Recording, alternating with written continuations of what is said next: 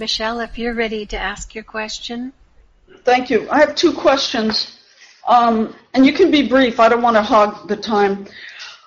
The first question I had, and I've asked you this before when I saw you in person, and I've been kind of working with it as much as I can, but I need a little bit more. I need it to be expanded. I need so my whole thing is working on on lowering my entropy. You know, ever since I heard the concept, never knew about it until a couple years ago. Um, and I need some more like concrete, practical ways to lower my entropy. That's my first question.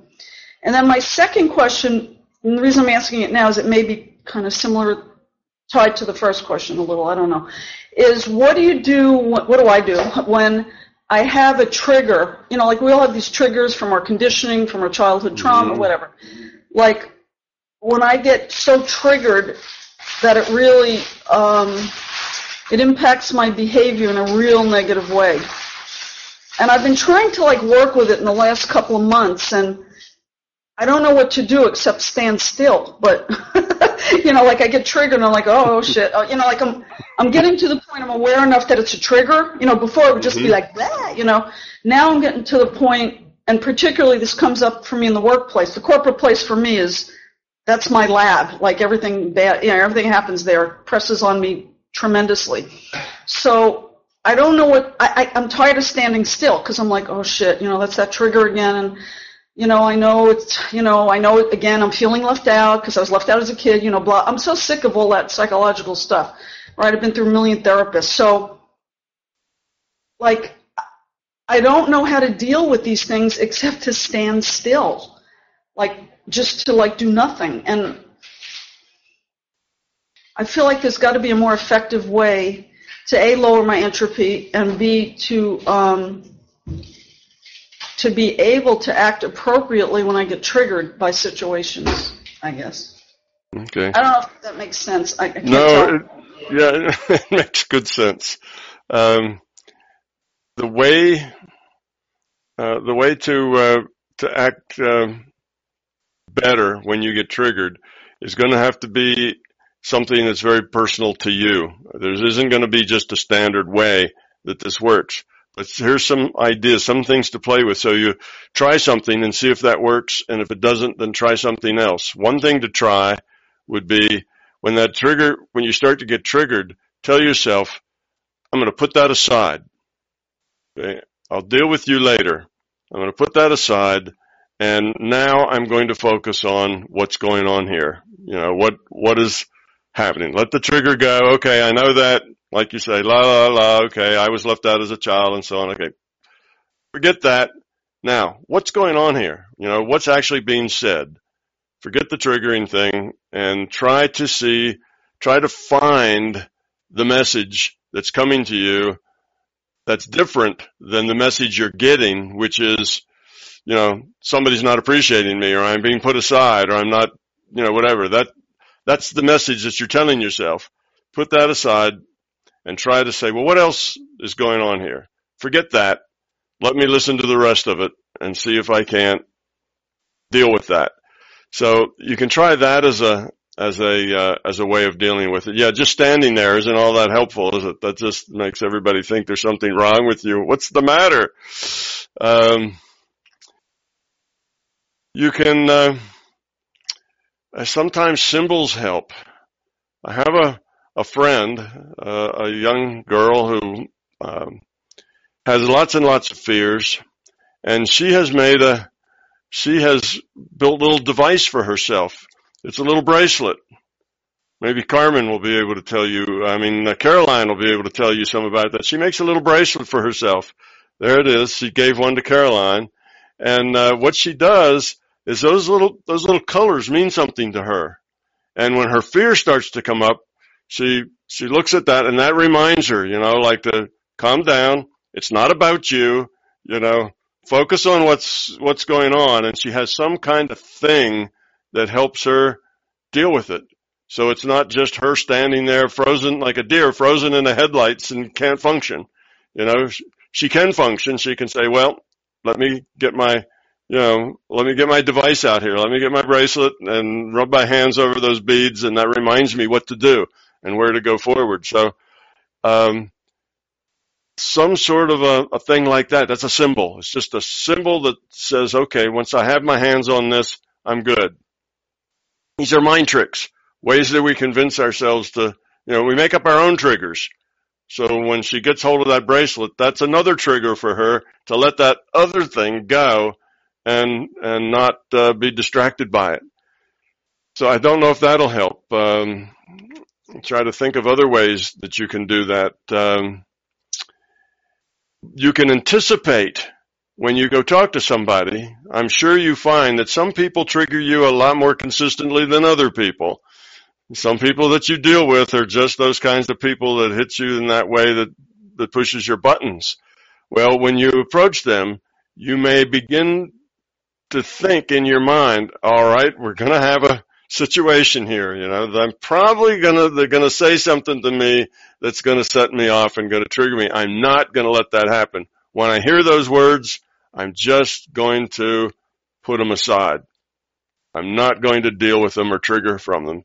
So if your intellect is already expecting it, it can perhaps keep that from happening so that when you hear that, you go, okay, yeah, but like I say, deal with that later.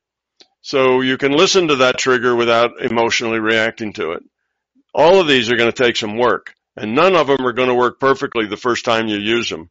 But the more you, the more you prepare yourself for, for not reacting to that trigger, the better you'll be able to not react to that trigger. So it's just a time, just a time thing because you know you're going to have to deal with those people whether you want to or not, right? They're in your life and you're going to have to deal with them because you work with them and um, you need to deal with them. So just, you know, you can even practice, practice in your own uh, imagination. Okay. Close your eyes, see you walking up to one of those people that tend to trigger you and have them in your imagination say something to you that is a trigger word or a trigger phrase oh, you know, they walk up to you and they look at you and they say, oh, did you mess up again? You know, something like that that triggers something in you that wants to reach out and grab them, you know. Well, do that in your imagination and, and in your imagination, don't react to that trigger. Just say, well, no, I didn't mess up actually. What I did was this, this, this, and this. And, um, you know, to me, that's a, that was an appropriate response.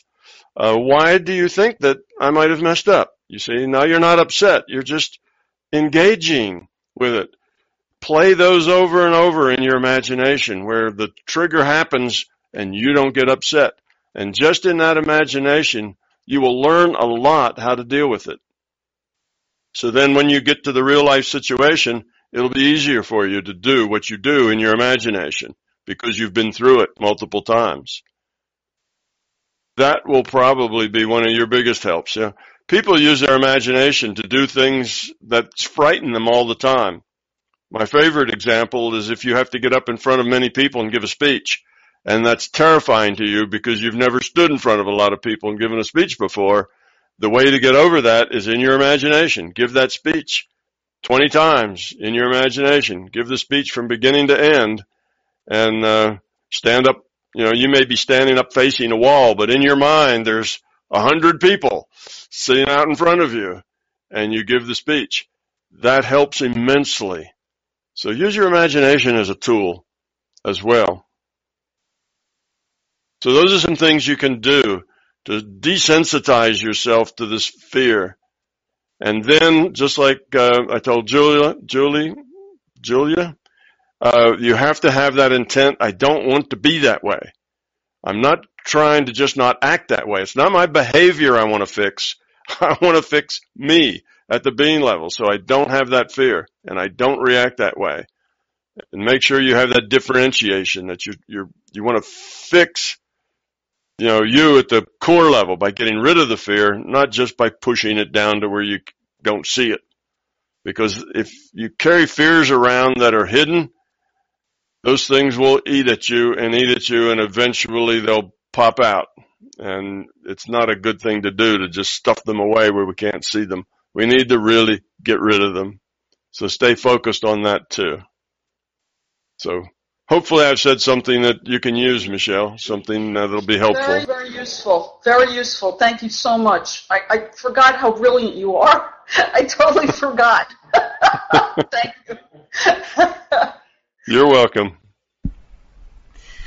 Thank you, Michelle. Um, Ingo, you have a couple of questions as well. Please go ahead with yours. Yeah, thank you, Donna. um, um, as far as I understand, um, an IOC partition off a part of itself, some bits, and these bits um, become a free will awareness unit, um, join the simulation, and when the avatar dies, um, the partition is taken down, and these bits um, are reunited again with mm-hmm. the IOC. And um, when this IOC um, joins uh, or will join the simulation again, um, did it use the same or will it use the same bits or can it partition um, uh, um, some other bits and um, let these uh, join the simulation? No, bits are bits are bits. You know, um, if you if you write an email and then you delete it and then you write another email, do you use the same bits? You know, not necessarily. You use what just whatever bits happen to be, you know, where you want them at the time you need them. So uh, I'd say what it what you do is you build on that past experience. Yes. So everything you've learned from that past experience now you go forward with. So in that sense, you use that same experience base now to make better choices in the next time. But whether you actually use the same bits or not probably isn't important, and you probably didn't mean that. You know, it's probably. Uh, so go ahead, see see if you can explain it better. If I'm not getting it right, I um, I imagine um, IOC um, just as um, as a cloud, and there's a um, some part of this cloud is partitioned and join the simulation, and mm-hmm. then after the simulation, um, it's reunited again, and yeah. Then it's all just part of the cloud. When it's re- reunited, now it's just part of the cloud again. Mm-hmm. And um, yeah, when the IOC joins the simulation again with another uh, free will awareness unit, mm-hmm. is the partition in the same location, so to speak, or can uh, or use can it use some some some of its bits? Um, well, location isn't a thing in, in consciousness space. There isn't distance, um, but okay the that IUO, the free will awareness unit, when it re, remerges, it, it merges again with the IUOC. Okay, but now after that merger, the IUOC changes. It grows because it's now collected all the information from that from that uh, free will awareness unit, and it's probably been collecting it all along. You know, it's not necessarily all a, a data dump right at the end. It probably collects it as it goes, but when it collects that, now it needs, it wants to have another experience. So again, it takes part of itself. And whether it's that same part, but it's not exactly the same part because that part's different now because the whole thing's grown up some. So it's going to take something that's a little more grown up this time and put that back in the next avatar. Something that's a little better. So I don't think of it as piece parts there and it, and these the IUOCs and the free will awareness unit are metaphors, metaphors for functions. It's not a good idea to think of them as things because then we start thinking of them as physical things and physical things have position and and that sort of thing. So it's not really a physical thing. It's just a metaphor for the functions of consciousness. So when it when it takes another part of itself and makes another free will awareness unit, that that part is a little more grown up than the last part was because it grew up because of the last part or during, you know, the lifetime of that uh, other part. Does that help, Ingo, or am I missing your point? No, that helps. That helps. And um, I have another question. Um, you talked about these three paths of growing up, and is it uh, possible to change a path when you are? So I, I think I'm on this warrior path. I have to use my intellect to grow up, also to force by force, so to speak. And sometimes it would be nice to just let go something, let go of something. But for me, it's hard to do. I don't know how to do it. And is there Yes. a way to change your path? Yeah, you can change. You can you can be a, a, uh, all three of those at the same time. You can be any one of them, or you can be you know all of them. You can have part of your life as as uh, you know as the warrior's path, part of it on the path of surrender, and part of it on the path of service.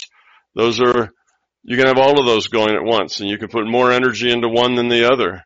Yeah, sometimes just surrendering is a really good way to take a giant step just by doing that. But many people have a problem with that because it's it's scary surrendering. You know, we live in a in a world where uh, we need to feel like we're in control, and when you surrender, you surrender all control. You know, you you're no longer controlling that part that you surrender because you surrendered it, and that frightens people.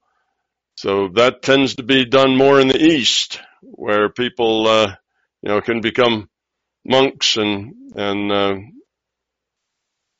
surrender themselves, and while they're doing that, they get, you know, they get they get fed, and they they have duties and things to do, and it kind of becomes their lifestyle, the lifestyle of of uh, surrender. But it's a little harder to do in the West for the average Westerner. Has a hard time dealing uh, with that, but it doesn't mean you can't do some of that along with some of the, uh, you know, the, uh, being kind to people, the good deeds. So I'd say do all of it, do bits and pieces of all of it.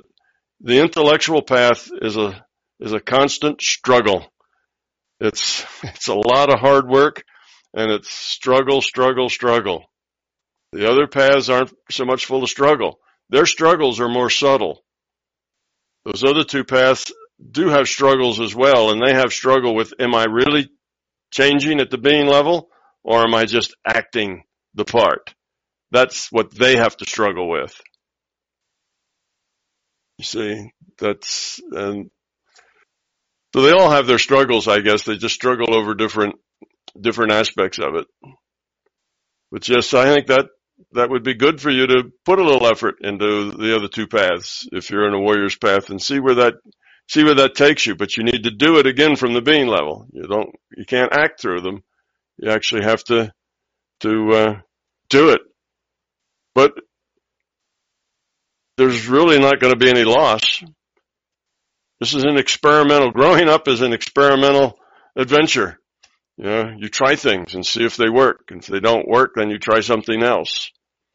So what you try and how you go about it can change many times before you settle into something. And even then you can get to a part in life where it changes dramatically again. So I'd say don't be bashful about trying different things. It's all one big experimental adventure. Do what works.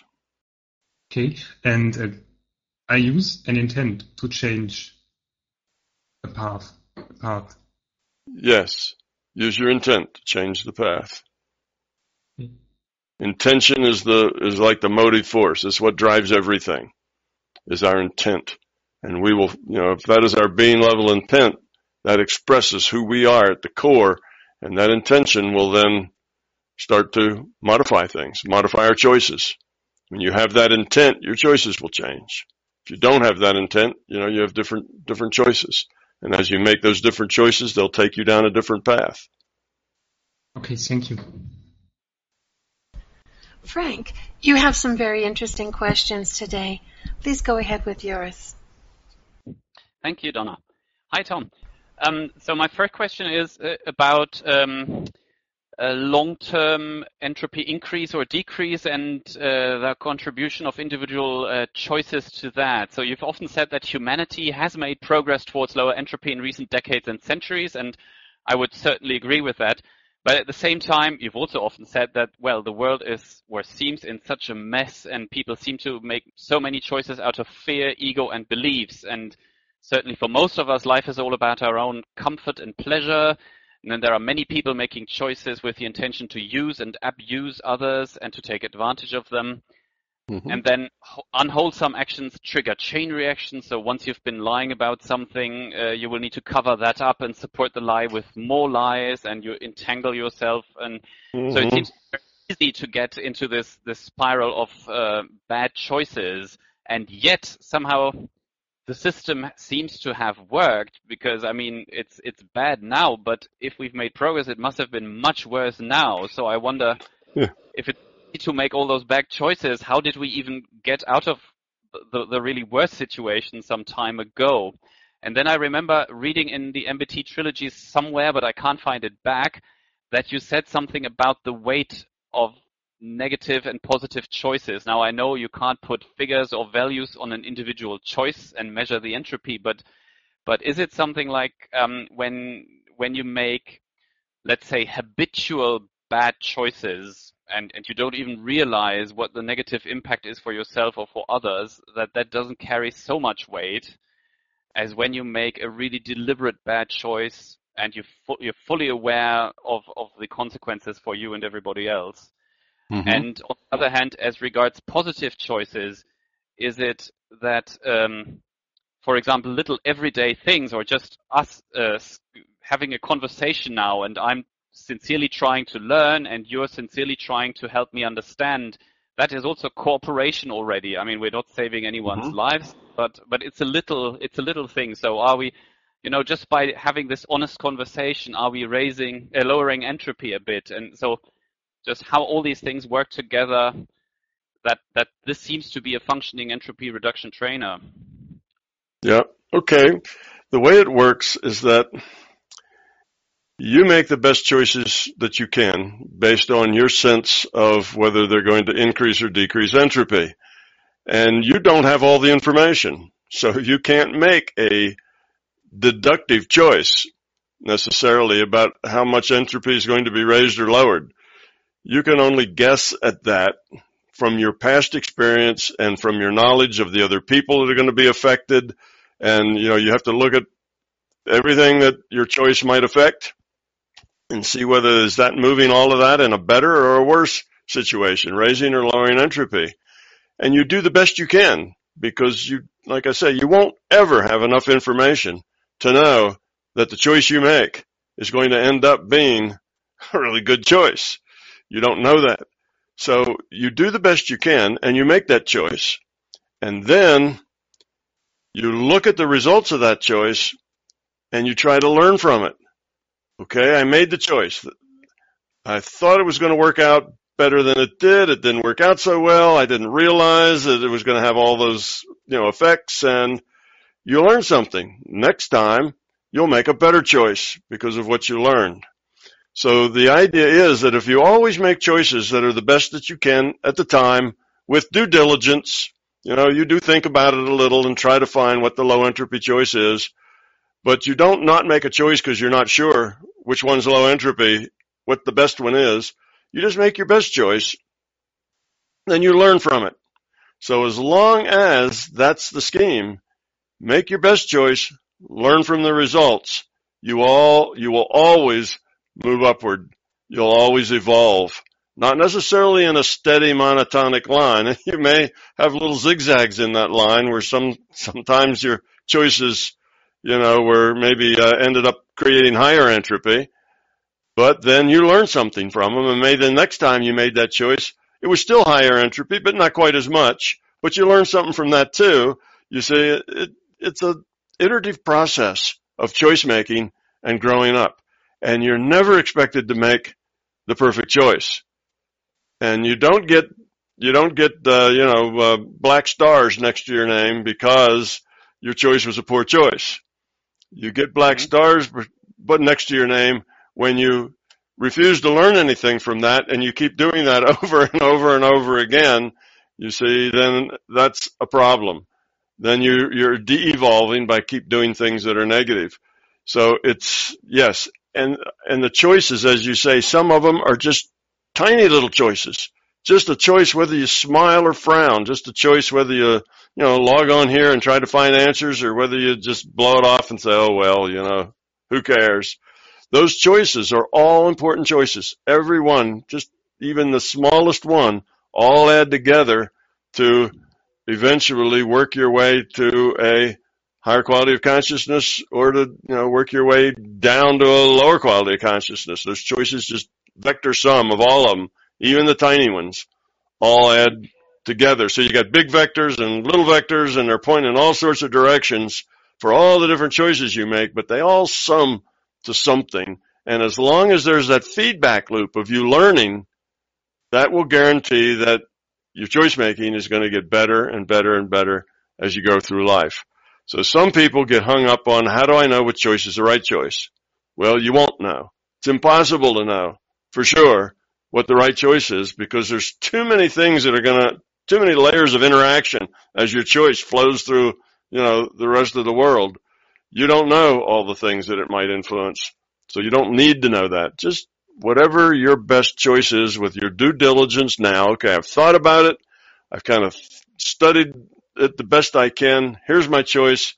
Now let's see how that worked. In other words, you always remain skeptical and you always remain open-minded so you can grow from, from your mistakes.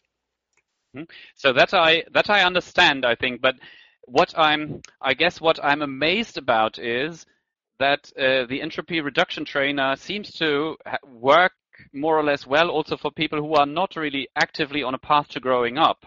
For example, I mean, what you've just explained is the method for those who um, who are on that path. You know, I so I don't know. Three years ago, I heard about you and I found your theory very convincing. And since then, I've realized, yes, the purpose of my life here is to grow up.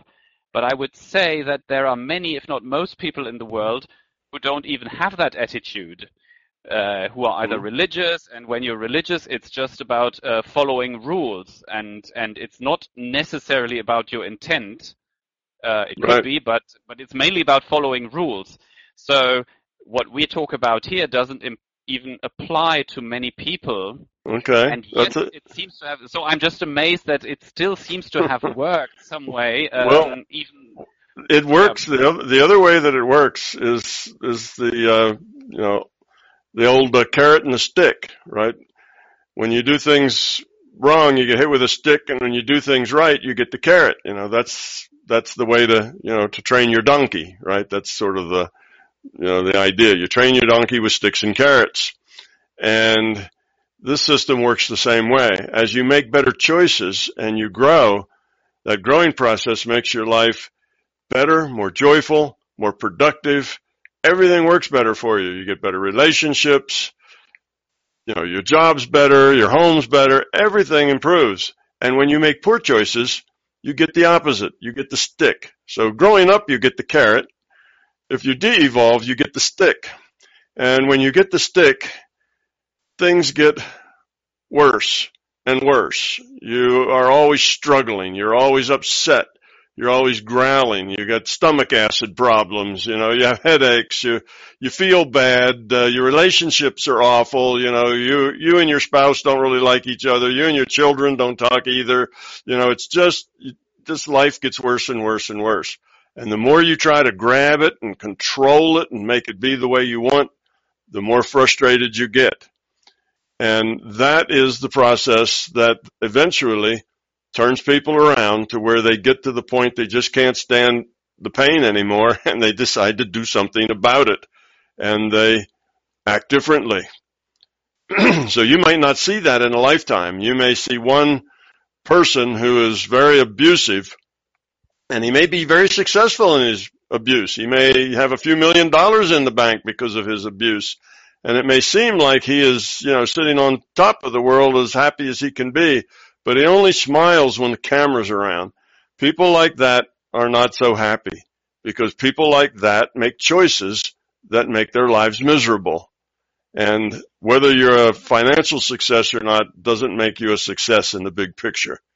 What makes you a success in the big picture is that you lower your entropy and increase your quality. And until you do that, no matter what else you have going for you, it's not going to be satisfying. It's not going to be whole and it's not going to make you happy. So that's the, you know, so the whole system has that going for it as well. And I've seen some whole reality frames, some whole virtual realities where they have gotten to the point where the negative is so overwhelming that the whole thing then starts to become more and more negative. It comes into a positive feedback situation where it gets more and more negative, which drives more and more negativity. And they get to the point that it is horrible. And when they get to that stage, a, a, a, a what an attitude that's just the opposite of that, an attitude that's positive, starts to grow up in the bushes somewhere on the sides. You know, you might say the rebels to that self-destructing thing are the ones who want to be nice to each other and think that uh, positiveness is a better thing. And then that has a chance to spread and to grow. So eventually negative attitudes are self-defeating attitudes. That's the thing about negativity. Negativity, when I've, I've probably heard me say that the positive side can grow greatly in its power. It can grow, oh, you can't see my hand, it can grow way up. The negative side can only get about so far before it just doesn't get any stronger. That's because the negative is intrinsically self-destructive. High entropy is self-destructive. High entropy blows it, keeps blowing itself up with its, with its chaos it can't really build and construct and grow and accumulate like the positive side can. So if the, the negative self-destructs enough, those elements that are IUOCs in it, they eventually get that message and try to do better. And they get put in other situations where they're not so likely to be abusive. Let's say you were a, a CEO of a very, you know, uh, uh, big company that affected things all over the world and your whole idea was to make as much money as possible and do that by running over people and taking their money and abusing them and so on. Well, your next time you're not likely to be in a situation where you can do that again. The next time you'll end up in a situation where you're probably on the other end of that abuse or you just aren't that enabled and you get a whole different perspective. So it's not like once you're an abuser, you come back and say, okay, I'm going to be a CEO next time too, because it doesn't work like that. That pattern gets broken. All right. You were a madman there. You were abusive. Next time you're, you know, you're a pig farmer, you know, somewhere in uh, Afghanistan and that's your life. Okay. You're not going to abuse anybody probably but your, but your wives and your daughters and, and maybe, uh, you know, your pigs and the dog and, whoever else, but you don't have a big reach anymore. And there's probably a lot of people that will abuse you in that position because you don't have much power.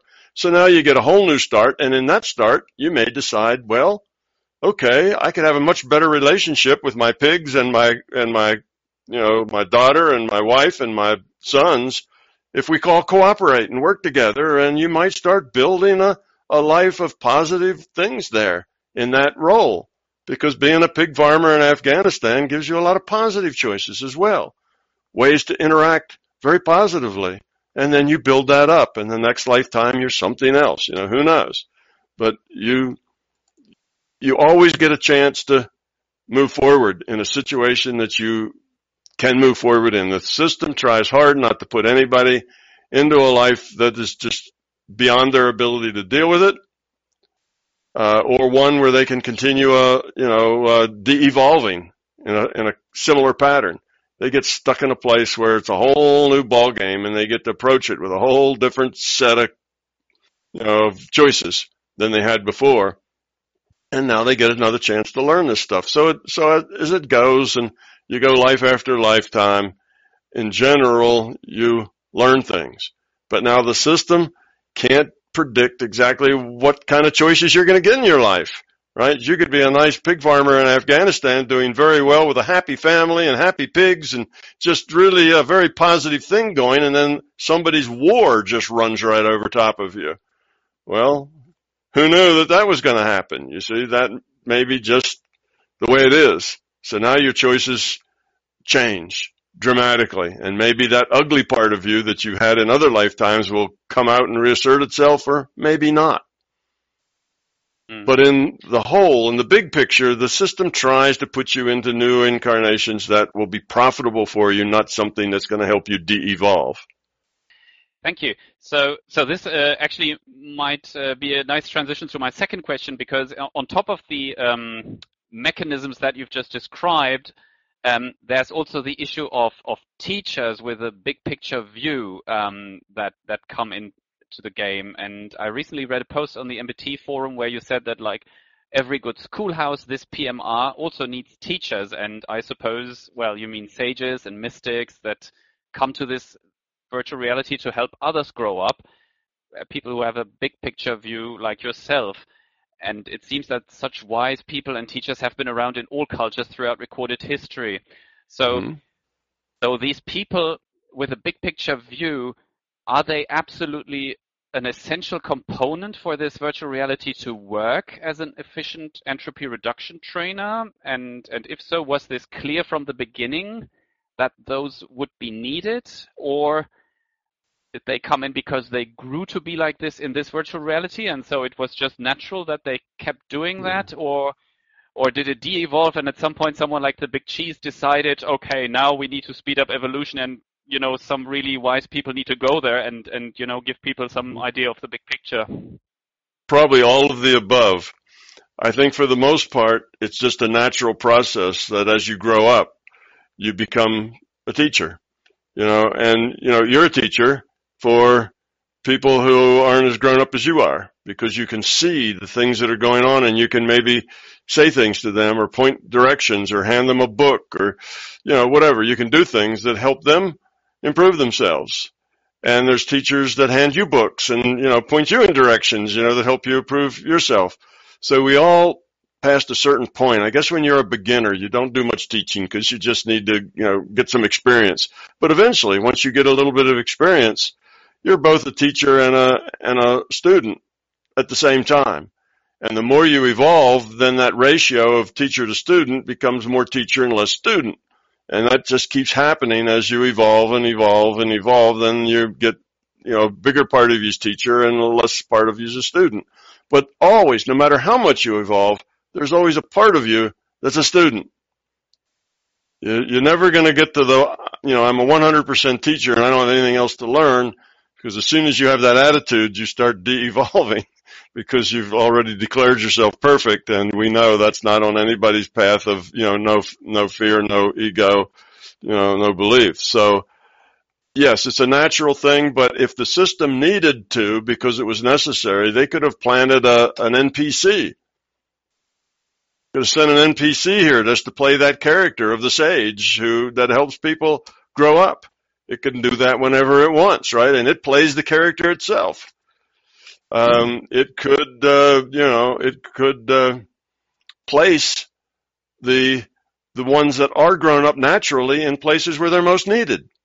It could encourage them, say, "Would you mind, you know, working, you know, going into the next life over here because we really need some some people who will help that area grow up." You know, and you've got the right skill set and the right background and so on for doing that. So it, it may place its assets intelligently as well. But mostly it's, you know, we help each other. And where we need somebody, you know, kind of special to pull it all together, well, the system can make that happen or one of the people who's just grown up there will take it, take that role.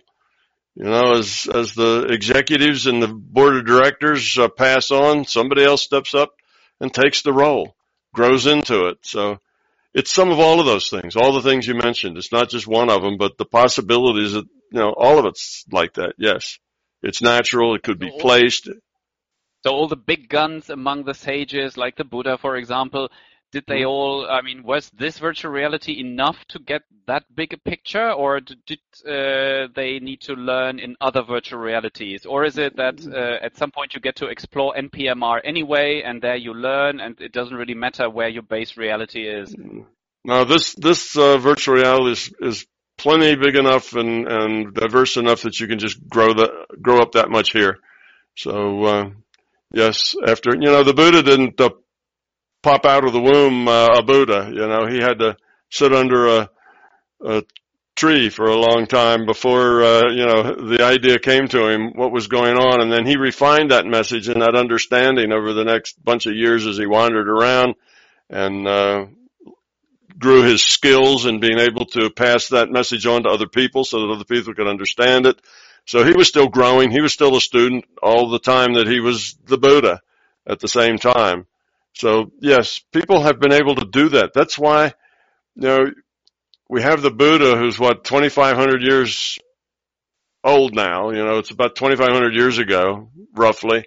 But you also have, have bits and pieces coming out of, of, uh, you know, history that is even much older than that. You know, two or three, four times that old. And often it's very much in, you know, consistent with the understanding that we have now. So I think people, you know, it, it takes a lot of technology and money and cooperation to explore outer space, but it doesn't take anything but a positive intent to explore inner space. So there have been humans around for about 200,000 years walking around as, as humans. Well, there were different kinds of, like I say, all weren't called humans, but there were different humanoids walking around that eventually, uh, Homo sapien uh, uh, kind of won the field and dominated. But ever since there's been humans walking around, I think there have been people who have explored inner space. And occasionally those people got really far in their explorations and understood things very well. And typically when you understand things very well, you realize that the role as teacher just automatically falls on you. If you understand things that others don't understand, you, you help others. Mm-hmm.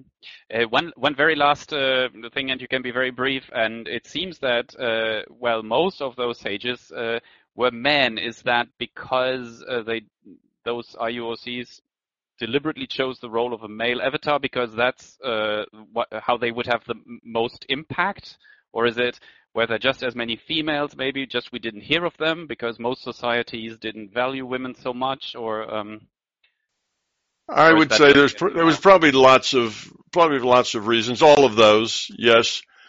Females were uh, generally kept busy. You know, nobody lived a long time in those days. It's not like they all lived to be 70 or 80 years old. Most people in those early days of humanoids were lucky if they got as old as say 35. You know, the lifespans were short.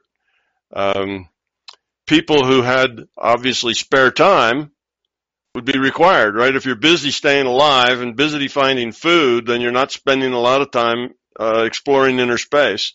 So it had to be somebody who had some uh, time, which is probably one of the older, probably older people, maybe even people that were born with one leg. You know, maybe they couldn't help much, so they had a lot of spare time. I don't know, but uh, you know, the women, we usually keep them pretty busy. You know, they have, they, uh, they have children and then they have to take care of these children and then they have grandchildren and they're just busy, busy, busy. They don't get a lot of spare time if you're a female. I guess with a guy, when your job is done, if you ever, your job ever gets done, you know, if you get past the needing to, you know, survive and feed yourself and whatever, then you might have some spare time. So I don't know whether that you know, has anything to do with it or not. But uh, there have been female sages. There have been, uh, you know, any number of those. We don't get a lot of that out of ancient history, but I suspect at that time it uh, just would have been more difficult for females to follow that path. But they can grow up just as easily as a man can grow up. You know, they can evolve and get lower consciousness in the same way men can. There's not there's no advantage that being a man or a woman lends you to uh, getting rid of fear, ego, and and belief. That's has has no uh, connection to gender really. But our genders did put us in different roles. during those times. And uh, I suspect that uh, you know maybe the woman that was born with one leg too would have done real well because she wouldn't have had to do the crops and you know take care of the children. She would have been put aside doing something else, maybe something you know, like peeling potatoes and she could meditate really well while she peeled those potatoes and went, did a lot of internal exploring doing whatever it is she could do. You know, who knows? Um, yeah, we don't have much history of, of, uh, famous women gurus back from, you know, a couple of centuries before Buddha. They do tend to be men, but then look at all the history books uh, at that time. You know, you don't hear a whole lot about the women it's mainly about the wars and the scrapes and the fights, and most all that's about the men. You know, and the violence, that's typically what gets recorded, and that there was a really happy home someplace, and all the children really grew up well, and, uh, you know, became great assets to the community, generally doesn't make the news, even though it's absolutely fundamentally important to our evolution here. It just doesn't make the news. Thank you.